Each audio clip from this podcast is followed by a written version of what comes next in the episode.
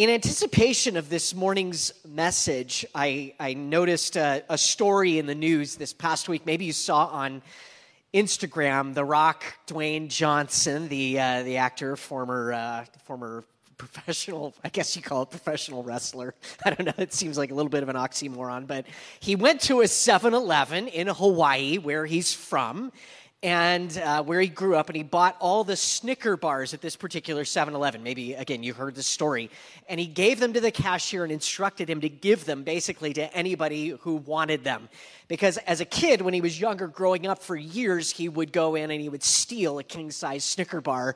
And when I think about the size of The Rock, I imagine probably nobody said anything, but he felt bad about it and was trying to make amends. And I've read similar stories along those lines Maybe you've uh, heard them as well. People trying to right wrongs, to, um, to make amends, even years and decades after the fact.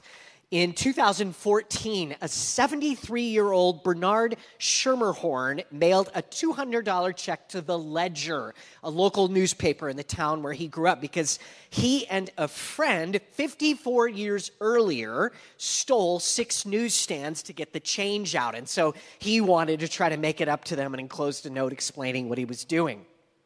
I heard once of a man who wrestled with guilt over stealing from the register at the hardware store where he worked for many, many years. Well, it finally bothered him so much that he sat down and calculated approximately how much he'd stolen over the years, and it was a pretty big number. So the man went to the bank, withdrew the cash, and, and carefully secured it in an envelope and mailed it to his employer and included a note with the following uh, uh, uh, explanation. He said, I felt so bad over the years for the money that I took, so please accept this check. And then he went on to write, If I still feel bad after this, I'll send the rest. While we're looking at Israel today, I want to remind us that our series it's entitled Lessons from the Kingdom for Today. There's application here for you and I, and I pray that we have the sensitivity to appreciate and receive that from the Holy Spirit. John the Baptist, when, uh, when seeing the Pharisees and the religious leaders coming to be baptized by him, he, he knew, he could discern that they were, they were kind of only looking to make a show. And, and he challenged those that were given to playing the part and looking good on the outside, he said to them, Bear fruits worthy of repentance. That, that public act of baptism needed to agree with an inward reality that was evidenced by real outward change. Jesus likewise taught in Matthew 7 20, By their fruits you will know them. And likewise, you and I will be known by our fruits. Real and measurable change is the evidence we can and should expect in the lives of others who are following Christ, but also we should find in ourselves when God is at work in us. We should be able to, to see that in our own lives. No real change, a lack of fruit that agrees with a new direction, that's a warning sign. It should be to any of us. Well, this morning's message is titled, How's Your Fruit? And, and so the idea is that we would maybe consider the fruit, what's being born and produced from our own lives, and whether or not it agrees with the kind of change that God wants to bring about, that needs to happen in our lives. We're looking at 1 Samuel chapter 7, verses 1 through 17, and as we examine true repentance in Israel's life as a nation, which we'll, we'll see kind of a sampling of today, we'll have the opportunity to consider our own lives as well.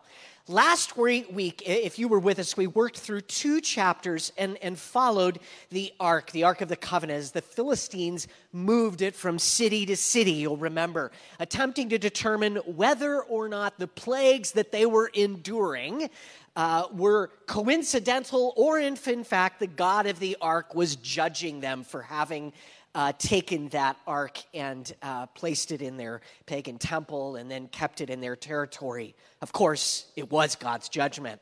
Well, the ark was finally returned by the Philistines and it made it safely back to the territory of Israel. The priests led in sacrifice and worship, and all was well at first. But at some point, a group of Jews uh, managed to let their curiosity get the better of them. They handled the Ark of the Covenant, they removed the mercy seat, the lid, and they looked inside, and they were all judged by God, those that participated in that, and were killed.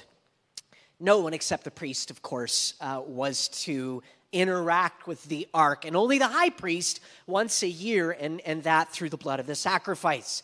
So the, the people there in that city, Beth Shemesh was where it took place, uh, they, they had committed a gross transgression.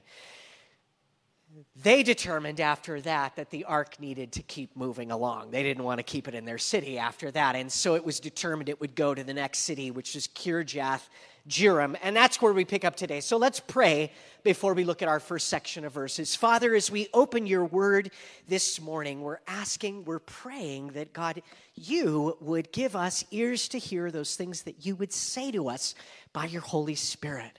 We're praying that God, you'd cause the soil of our hearts to be, um, God, good ground in which the seed of your word can be planted Lord, that the work that you desire might be brought about. So please, would you meet us here this morning? And we're asking that in Jesus' name, amen. Well, our first point this morning as we're looking at verses 1 through 6 is tears of repentance. Verse 1 Then the men of Kirjath Jearim came and took the ark of the Lord away from Beth Shemesh and brought it into the house of Abinadab on the hill and consecrated Eleazar his son to keep the ark of the Lord. So it was that the ark remained in Kirjath Jearim a long time. It was there 20 years, and all the house of Israel lamented after the Lord.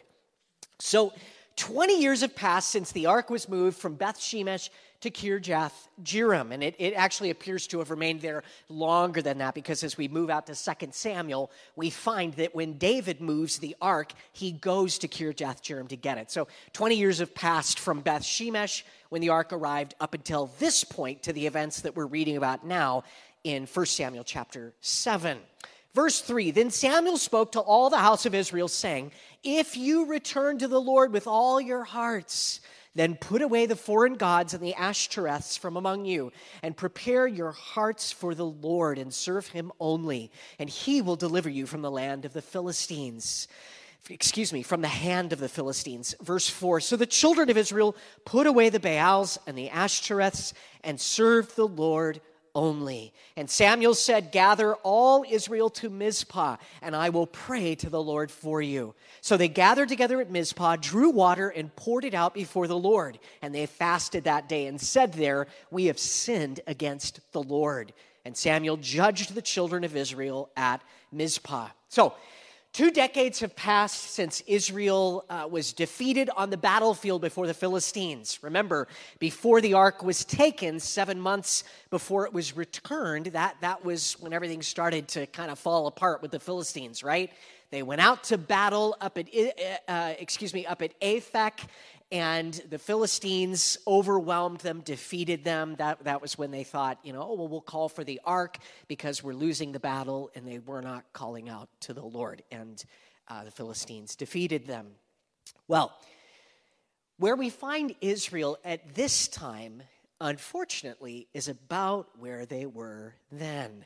Still not right with God, except that now we read that they were uh, lamenting after the Lord. It seems like He's been working in their hearts over these 20 years. Verse 2 again So it was that the ark remained in Kirjath Jearim a long time. It was there 20 years, and all the house of Israel lamented after the Lord. This is new in terms of their experience as a nation. That was not taking place 20 years and seven months before, certainly not on the battlefield and not in the hearts of the people. We would imagine, I would imagine, in reading and understanding what we've looked at so far, that the pressure of the Philistines dominating them, occupying large areas of their land, it was all weighing on them, driving them to grieve before God. But up until this point, that lamenting, it really hadn't come full circle. There, there wasn't fruits of repentance, you might say. Um, they were still tolerating and worshiping idols, they were grieving the heart of God. And, and that's really the most miserable place for any of us to be as children of God. To be in that spot where we're, we're not fully serving the Lord, um, but, but, but we're, we're, we're, we're, we kind of have one foot in the world and one foot in the church. We're, we're trying to please God, but we're also trying to please the flesh. Living in a backslidden state, we would describe it as. The Proverbs speak to that pretty descriptively. Verse uh, Proverbs chapter 14, verse 14 the backslider in heart will be filled in his, with his own ways, but a good man will be satisfied from above. It's this picture and imagery that uh, the backslider, the one that's living in this way, not fully surrendered to the Lord, but, but, but also given to sin, he's only filled up, she's only filled up with their own ways. And of course, when, when we're going after our own hearts and ways, we find great disappointment. Proverbs 26, verse 11 is even better. Uh, this one will stick with you for the day. As a dog returns to its own vomit, so a fool repeats his folly. That's the picture and imagery there. The, the, the backslider, they're filled up with their own ways because they keep going after it, no matter how disgusting it is, and re ingesting it, thinking it's going to satisfy, thinking it's going to bring fulfillment, and yet all it does is create this vicious cycle that brings pain and disappointment. Again, it's a miserable place for the child of God to be. And it's exactly where Israel was as a nation. They were wallowing in their own refuse, if we could say it that way, suffering the consequences of choosing sin over God's best. But now they're lamenting. Lamenting is key to repentance, to renewal and revival. Without this humility and awareness of sin, we can't move forward to where the Lord wants us to be, to the freedom and the liberty that He has for us, the growth and the blessing. We have to be honest about our sin. We can't pretend that it's not a problem. In verse 3, we read these words of Samuel If you return to the Lord with all your heart, Samuel, he calls the people to repentance, to action, calls them effectively to bear fruit that's in keeping with repentance. He says, Then put away the foreign gods and the Ashtoreths from among you, and prepare your hearts for the Lord, and serve him only, and he will deliver you from the hands of the Philistines. And then in verse 4 so the children of Israel put away the Baals and the Ashtoreths and served the Lord only. Now, following this, Samuel uh, called them together at this place called Mizpah where he would pray for them. It was sort of this public assembly. Everybody come together and we're going to cry out to the Lord as one. Verse 6 we read So they gathered together at Mizpah, they drew water and they poured it out before the Lord. And they fasted that day and said there, We have sinned against the Lord. And Samuel judged the children of Israel at Mizpah. Verse 6 speaks of the people pouring out water, and that's kind of a curious thing because we don't see it in a lot of places in the Bible in conjunction with repenting. But it's possible that what's being described here is actually two Jewish festivals. It's, it's possible that they coincided with what was happening because the Feast of, of Yom Kippur involves fasting, and then the Feast of Tabernacles would eventually involve pouring out water in part of its celebration.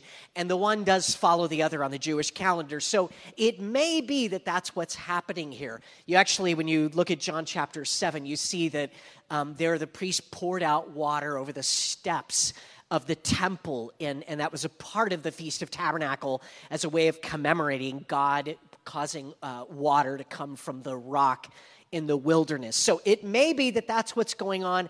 It might just be a picture of, of symbolic purification by water. It could also be an, an image of them saying, as this water is being poured out, our lives are poured out to you. We're really not sure. We know what they meant, though. That part is obvious. Um, they, they say, We have sinned against the Lord. They confessed, they admitted. It, really, it's it, in some ways, their, their words at least, and we'll see in a moment, their actions align with biblical repentance. The idea of not only a change of mind, but a change of direction that follows. The acknowledgement really is important, it's, it's key. Where can we get with the Lord if we refuse to acknowledge that we're wrong and He's right? That has to happen. And it's happening here for Israel. In the Bible, there are examples of both false and real repentance. And this point, uh, verses 1 through 6, remember, is tears of repentance. Because there, there, there's tears that really are not connected to true repentance, and then there's those that are. Tears of regret in contrast to those born of real humility and brokenness over one's sin. Paul, he speaks to this. He writes clearly about it in Second Corinthians chapter 7, verse 9. He writes, "Now I rejoice that you were made sorry." Remember Paul had to say some very hard things to the church in Corinth, but he was glad that they were sorry. He was gra- glad that they they mourned, they grieved because it meant that they took his word seriously, the word of the Lord, and they were truly repenting. He says, I rejoice that you were made sorry uh, not that you were made sorry, excuse me, but that your sorrow led to repentance. That's what he was rejoicing over. For you were made sorrow in a godly manner, that you might suffer loss from us in nothing. For godly sorrow produces repentance, leading to salvation, not to be regretted, but the sorrow of the world produces death. For observe this very thing that you sorrowed in a godly manner what diligence it produced in you, what clearing of yourselves, what indignation, what fear, what vehement desire, what zeal, what vindication. Paul says this was this was great. You were you were you were sorrowful, you were grieved, but it was the right kind of grief because what came out of it? A determination. A, passion and a zeal and a desire to, to put what God was doing in your heart into action, to, to walk in obedience and the fear of the Lord. That's what he's saying. In all things, you proved yourselves to be clear in this matter. Paul says the, the grief of heart that you had, the sorrow, the tears of repentance, well, well, it showed that it was real because you're now clear. You, you walked away from that and you made yourself right in the eyes of the Lord. Godly sorrow produces repentance that results in diligence and desire, real change, an observable change in direction. Worldly sorrow may produce emotion, but results only in death, lacking any true reform.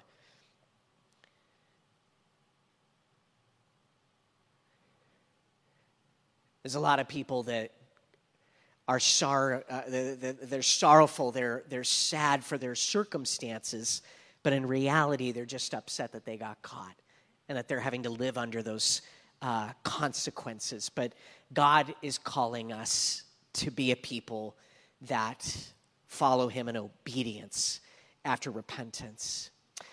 Now, verses 7 through 12, we move to our next point stone of remembrance. Verse 7 Now, when the Philistines heard that the children of Israel had gathered together at Mizpah, the lords of the Philistines went up against Israel. And when the children of Israel heard of it, they were afraid of the Philistines. So the children of Israel said to Samuel, Do not cease to cry out to the Lord our God for us, that he may save us from the hand of the Philistines. And Samuel took a suckling lamb and offered as a whole burnt offering to the Lord. Then Samuel cried out to the Lord for Israel, and the Lord answered him. Now, as Samuel was offering up the burnt offering, the Philistines drew near to battle against Israel. But the Lord thundered with a loud thunder upon the Philistines that day and so confused them that they were overcome before Israel. And the men of Israel went out of Mizpah and pursued the Philistines and drove them back as far as below Beth Kar. Then Samuel took a stone and set it up between Mizpah and Shen and called its name Ebenezer, saying, Thus far the Lord has helped us. Well, the Philistines, we just read, they learned that Israel was gathering together as Miz, at Mizpah, and, and, and they misinterpreted the situation and thought that they were preparing for war, that they were marshaling an army together to come against them. And so they responded in the only way that's made sense to them. They gathered their armies and moved against Mizpah. And of course, the children of Israel see that happening and they cry out to God for mercy and protection because they were not prepared for uh, battle and nor were they interested in fighting a war at this time. So, in terror and in fear, they humble themselves uh, before God. They've already humbled themselves before Him, and they're already crying out to Him for mercy. And so they become that much more passionate about it. Now they, they beg to Samuel. They beg to Samuel to consider interceding, to continue, excuse me, interceding for them. Verse 8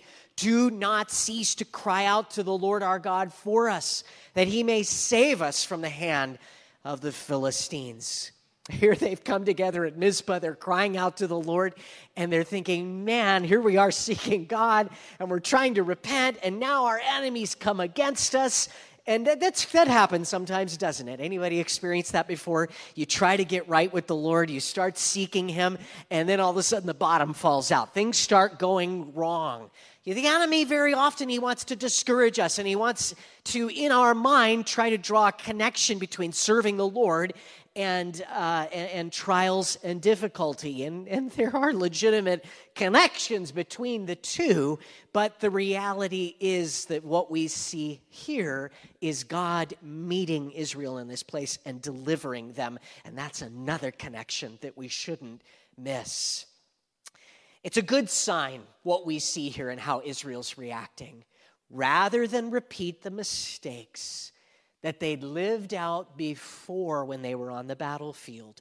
Rather than lean into empty religion, rather than looking for something that represented God that they could identify more as an idol, they actually cry out to God Himself in humility and dependence. Israel chooses to place their faith and trust in God. We mentioned this a couple of weeks back that God had given Israel instruction in the law for times when they faced an enemy that was greater than their own. Uh, in fact, the priest was to come before the people and to speak. We read in Deuteronomy chapter 20, verse 3 Hear, O Israel, today you are on the verge of battle with your enemies. Do not let your heart faint, do not be afraid, and do not tremble or be terrified because of them. And I love verse 4. For the Lord your God is he who goes with you to fight for you against your enemies, to save you. I think that's a verse we need to write out and put on our refrigerators or, or on our, our desktop uh, or, or, screen as a screensaver or, um, or tattoo if you're looking to do something this afternoon. It's a great verse of encouragement about God's faithful to us in difficult times, in trials. Your God, the Lord your God, is he who goes with you to fight for you against your enemies, to save you. God will fight for us. Years later, from, from this time in Israel's history, the, the Lord would speak to the nation and their king through a prophetic voice when they were again facing multiple enemies. In Second Chronicles chapter 20, verse 15, we looked at this passage just a couple weeks back on uh, our, at our Wednesday night Old Testament study. Listen, all of you, Judah and you inhabitants of Jerusalem, and you, King Jehoshaphat, who was the king at the time. Thus says the Lord to you Do not be afraid nor dismayed because of this great multitude, for the battle is not yours, but God's. That's another great verse to write down and remember in those times when we feel overwhelmed, when we feel like, where is God? How am I going to navigate this trial? How am I going to navigate this difficulty? Well, I tell you what, there's a confidence that we can have that's found in these two verses. I'll, I'll, say scripture and promises that we can claim when we're in the same place that Israel was when we're walking in the light before the Lord, when we're walking in humility before Him, when we're walking in the truth of His Word, when we're depending on Him, we can rely on Him with this degree, with this level of trust God's going to fight this battle for me. The Lord is with me. Who can be against me?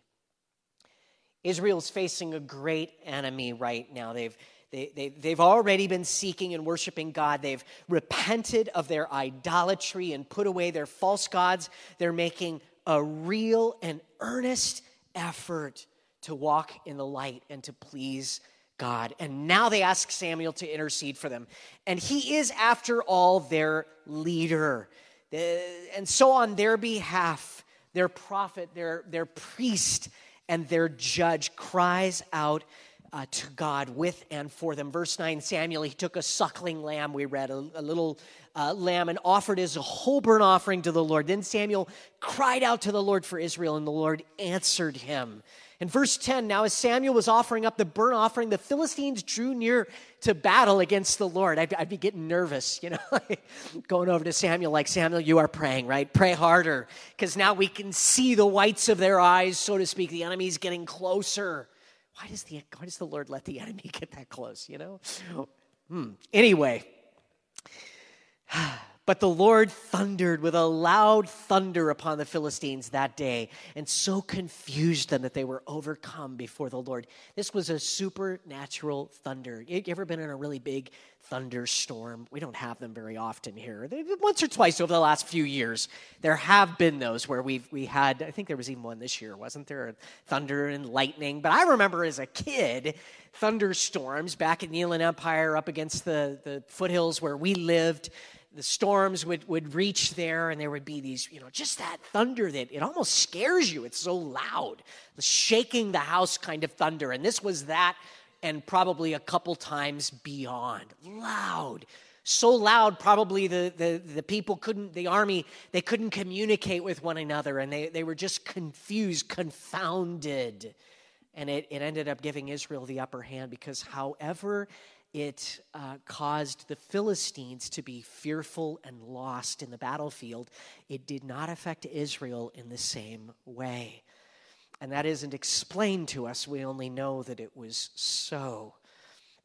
Well, Israel was able to defeat them in this battle, driving their, their armies from Mizpah, where, where this uh, battle took place, all the way to Beth-kar, which was to the west. And as we'll read in the next section of verses, so thorough was this victory that, that in this process, Israel was actually able to reclaim some of the territories that had been taken from them by the Philistines. As Samuel sacrificed to God, as worship went up, God's deliverance came down. Deliverance came as the people repented and worshiped in humility from a place of being in right relationship with God. Victory, blessing, and deliverance, they, they flow from this place in our lives. Now, when we're walking in the light, as I mentioned before, our lives are not going to be devoid of trials. But just the same, we'll enjoy victory over and in the midst of those hardships. It reminds me of the book of Acts. There's actually a few places similar to this. But when the apostles had been ministering in Philippi, you remember this? And they uh, were, uh, the Lord used them to, to drive a demon out of the life of a, a young slave girl. And the people, especially her owners, who used and abused her for their own purposes, they were upset by that so much that they had the apostles imprisoned. And we read in Acts chapter 16, verse 25, that at midnight, Paul and Silas, in the midst of this trial, what were they doing? They were praying and singing hymns to God. They were worshiping. And the prisoners were listening to them. And suddenly there was a great earthquake so that the foundations of the prison were shaken, and immediately all the doors were opened and everyone's chains were loosed. There was deliverance in that moment as they purposed to worship and to serve and to seek God deliverance came. James chapter 5 verse 16, the effective fervent prayer of a righteous man, of a righteous woman avails much. Too often we view prayer as as our last line of defense. We don't really imagine worship as an offensive tool against the enemy in trials in our lives.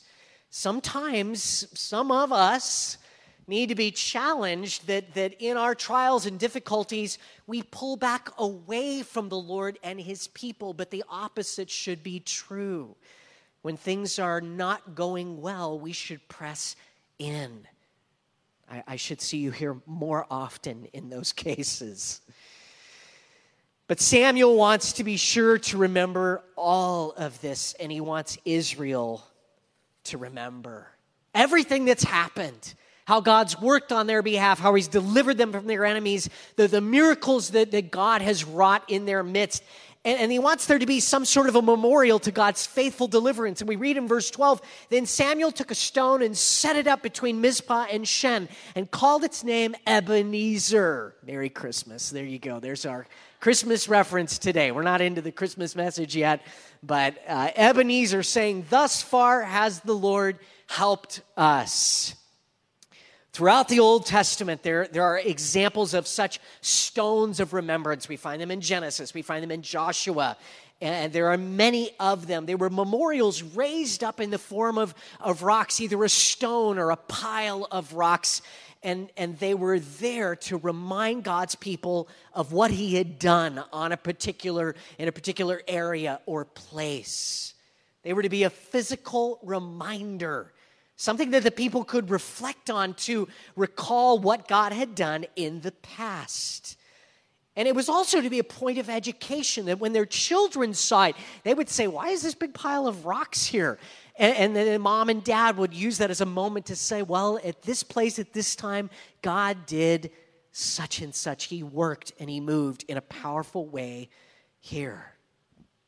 We need memorials like that in our lives today to remind us of what God has done in the past, his faithfulness. Maybe you have something like that in your life. Maybe it's something physical, maybe it's just a purposing to remember on a certain day, but reflecting on what God has done. Because really, it's a testimony of what God wants to do today and will do in the future. It's a reminder that He is good, that He is powerful, that He is able.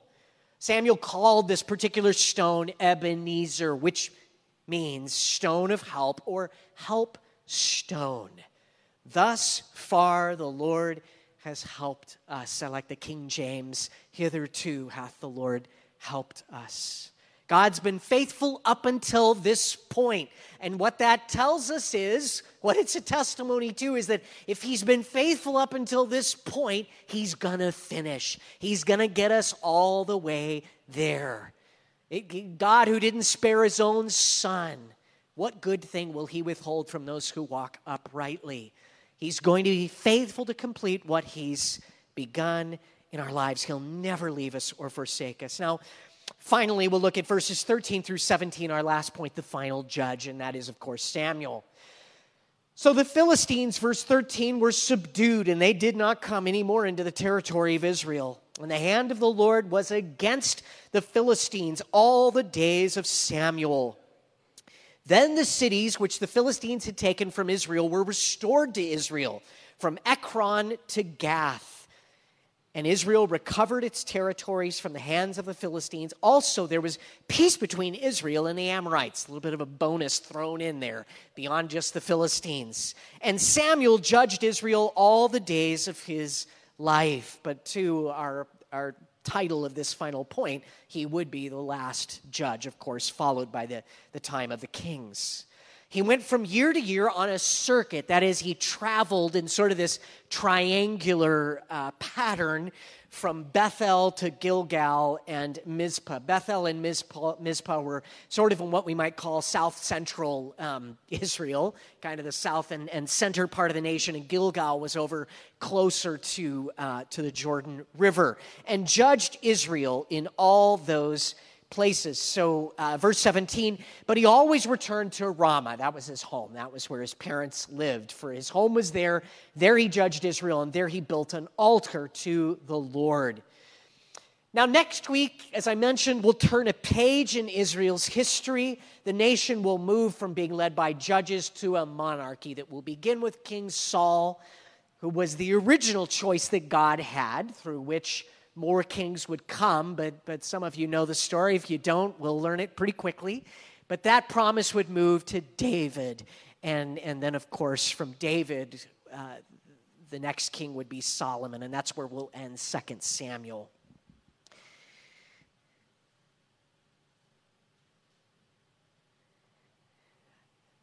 The king, though, the reason Israel would move from being ruled by a judge was poorly motivated. We actually read in 1 Samuel chapter 8 verse 19, we'll read next week that what drove the people to ask God for a king was that we also mean be like all the nations and that our king may judge us and go out before us and fight our battles. Kind of sad. it, was a, it was a continued struggle to learn what God was trying to teach them, that He wanted to fight their battles for them, that He wanted to lead them. But uh, that would take a long time, and uh, uh, just like us, it takes a while to learn some of the most important lessons.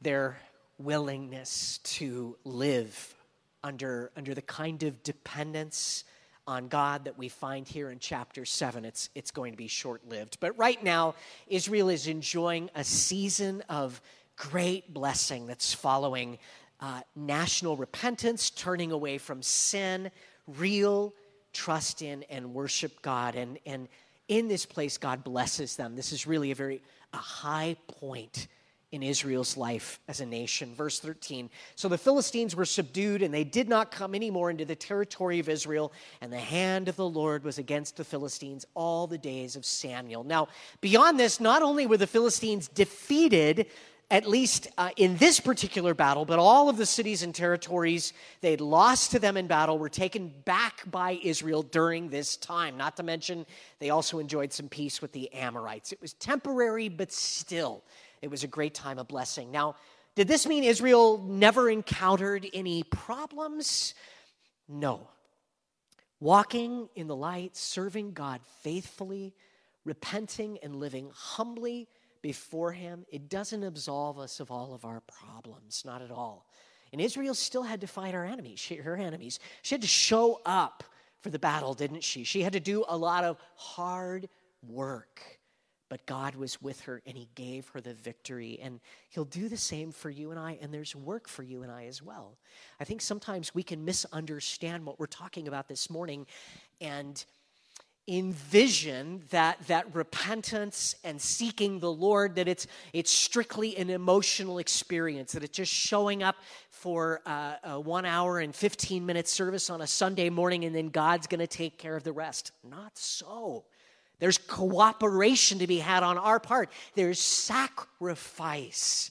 Those tears of, of repentance that are evidenced by fruit that's born in our lives that's in keeping with a changed heart that requires that requires work in the spirit if i could if i could put it that way. That requires a submission to the lord in his will and ways a choosing to please him.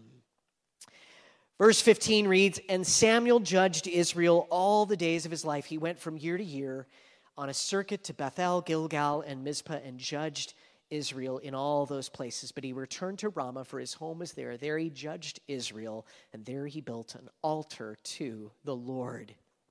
Ramah, which was where his family was from, was actually just south of Mizpah, the city where all of this took place uh, the sacrifice and the returning to the Lord, and then the battle with the Philistines. And so Samuel went throughout the land and he taught the law and he judged Israel and, and he would prophesy and provide direction and guidance for the people of Israel. And unlike other judges that you read about in the book of Judges, Samuel, pretty much for the whole of his life, the record that we have is that he lived well and he honored the Lord until the very end, until he died. And this was a, it was a great time of blessing for Israel as a nation and a people. But as I mentioned, change is coming to Israel, as we'll see next week. Some of you will remember the words of the famous hymn, Come Thou Fount of Every Blessing. It's one of my favorites. It was written in 1788 by Robert Robinson. It's one of, uh, again, it's one that I love personally. In it, he actually references Ebenezer. That's not one of the choruses that are always sung, but he speaks about Ebenezer, the stone of remembrance erected by Samuel, this testimony to God's faithful help. Thus far has the Lord helped us. Maybe you remember the words Come, thou fount of every blessing, tune my heart to sing thy grace, streams of mercy never ceasing. Call for songs of loudest praise. Teach me some melodious sonnet sung by flaming tongues above. Praise the mount I'm fixed upon it, mount of God's unchanging love. Calvary, of course. Here I raise my Ebenezer, Robinson writes. Hither by thy help I've come, and I hope by thy good pleasure safely to arrive at home.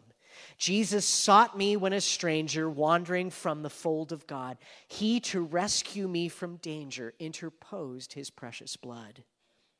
Oh, to grace, how great a debtor daily I'm constrained to be. Let that grace now, like a fetter, bind my wandering heart to thee. Prone to wander, Lord, I feel it. Prone to leave the God I love. Here's my heart, oh, take and seal it. Seal it for thy courts above. A Dr. Lindsay Park writes that this hymn was written by Robinson when he was only 23 years old. The honesty of the words he used would become prophetic in his life. Not only was his salvation touchingly explained, but his future episodes of straying from the Lord took expression in his words. Even then, he saw in himself that he was prone to wander, prone to leave the God he loved. And sadly, there were periods in his life when he did wander. He lapsed back into sinful ways, had periods of great spiritual instability, and even toyed with false doctrine opposed to the truth of Scripture. But one day, when he was much older, he was riding in a stagecoach traveling through the English countryside. And a lady sitting near him in the coach was obviously enjoying a hymn she was reading. She was humming the tune and singing the words aloud. The author writes She turned to the stranger beside her, held the hymn book out to him, and asked him if he had ever heard that hymn. The stranger was silent for a long time, and then he burst into tears. Robinson said to her, Madam, I am the poor, unhappy man who composed that hymn many years ago. I would give a thousand worlds if I had them to enjoy the feeling that I had then. Some 30 years later, the, the very words he had penned had been returned to him by the grace and providence of God to break his heart. It would seem at the end of his life that he did return to the Lord.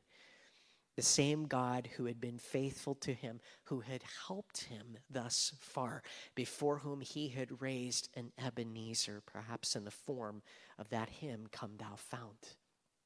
The Ebenezer stone that, that he'd lifted up in the writing of that hymn was a witness to his own soul of God's faithful love of Christ's response to true, true repentance so many years before. Thus far, the Lord has helped us. God wants to help you and I today, but we have to respond to Him. Where's He calling you and I to repent? Where's He calling us to change? Where has sorrow in our lives only been an emotional response and, and fallen short of birthing and bringing about real change and fruits of repentance? Where's He calling us to abandon some sin, some idolatry? He'll equip and empower us that we might serve and follow him when we respond to him as the children of Israel do, did, when we cry out to him in true humility and brokenness. He wants to bring about those true and lasting fruits in our lives. Why don't you stand with me as the worship team joins us and we move towards communion this morning? Let's pray. Father, as we come to the end of this morning's message and consider, God, the, the ways that you were working in the lives of Israel as a nation, Lord, we want to humble ourselves regardless of where we're at. And we want to ask that you would speak to us. We wouldn't presume to know the full condition of our own hearts. And so we're praying that now by your Holy Spirit you would speak to us. God, that you would bring conviction and revelation. Lord, that you would show us those places where you desire change and surrender. Lord, would you do that today? And as we move toward communion, the scripture challenges us to consider our own hearts and lives, that we would judge ourselves before we approach this table, before we participate in this, in this meal that God has provided, that He shares with us. This reminder of His great love for us at Calvary. So I invite you right now to take a few moments to respond to the Lord. Maybe there's places in your life where you've given lip service to change, where you've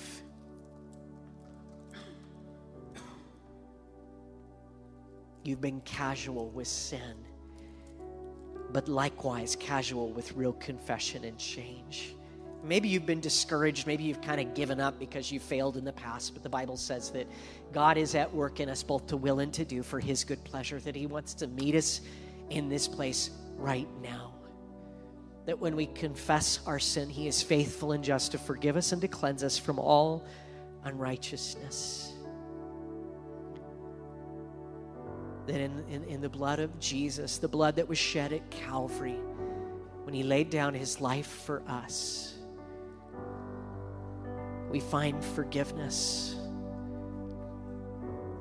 That there is a fountain filled with blood beneath Emmanuel's veins, and that sinners plunged beneath its flow lose all their guilty stains. So take a minute and, and confess that sin and guilt before Him and receive the forgiveness that He freely offers. Let's do that now.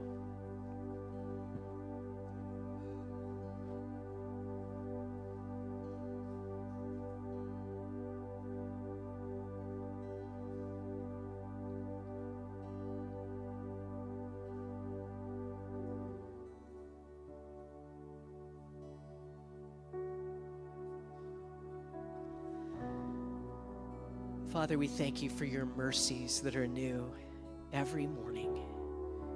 We thank you that as far as the east is from the west, so far have you removed our transgressions from us.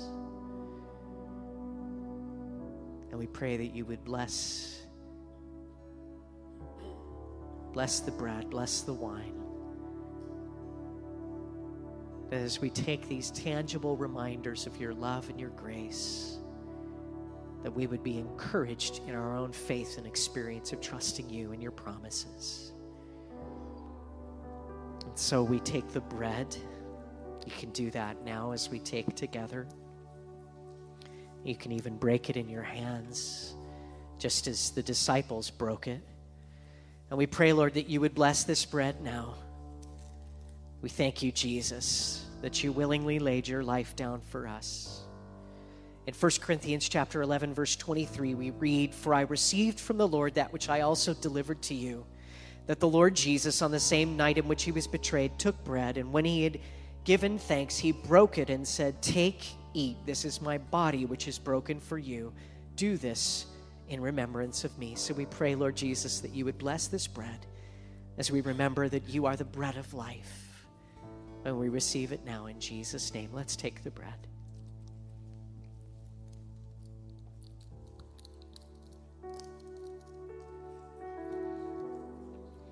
In the same manner, he also took the cup after supper, saying, This cup is the new covenant in my blood.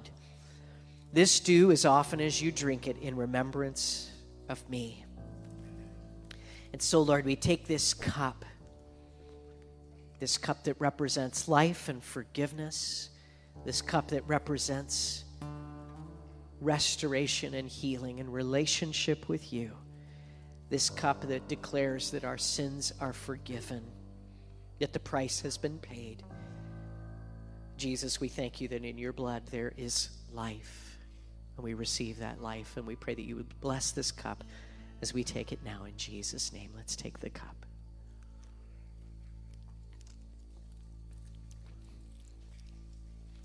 For as often as you eat this bread and drink this cup, you proclaim the Lord's death until he comes. And Jesus, we proclaim your death, remembering that in your death we have life. And Jesus, we do that, looking forward to your soon coming, knowing that you have promised that.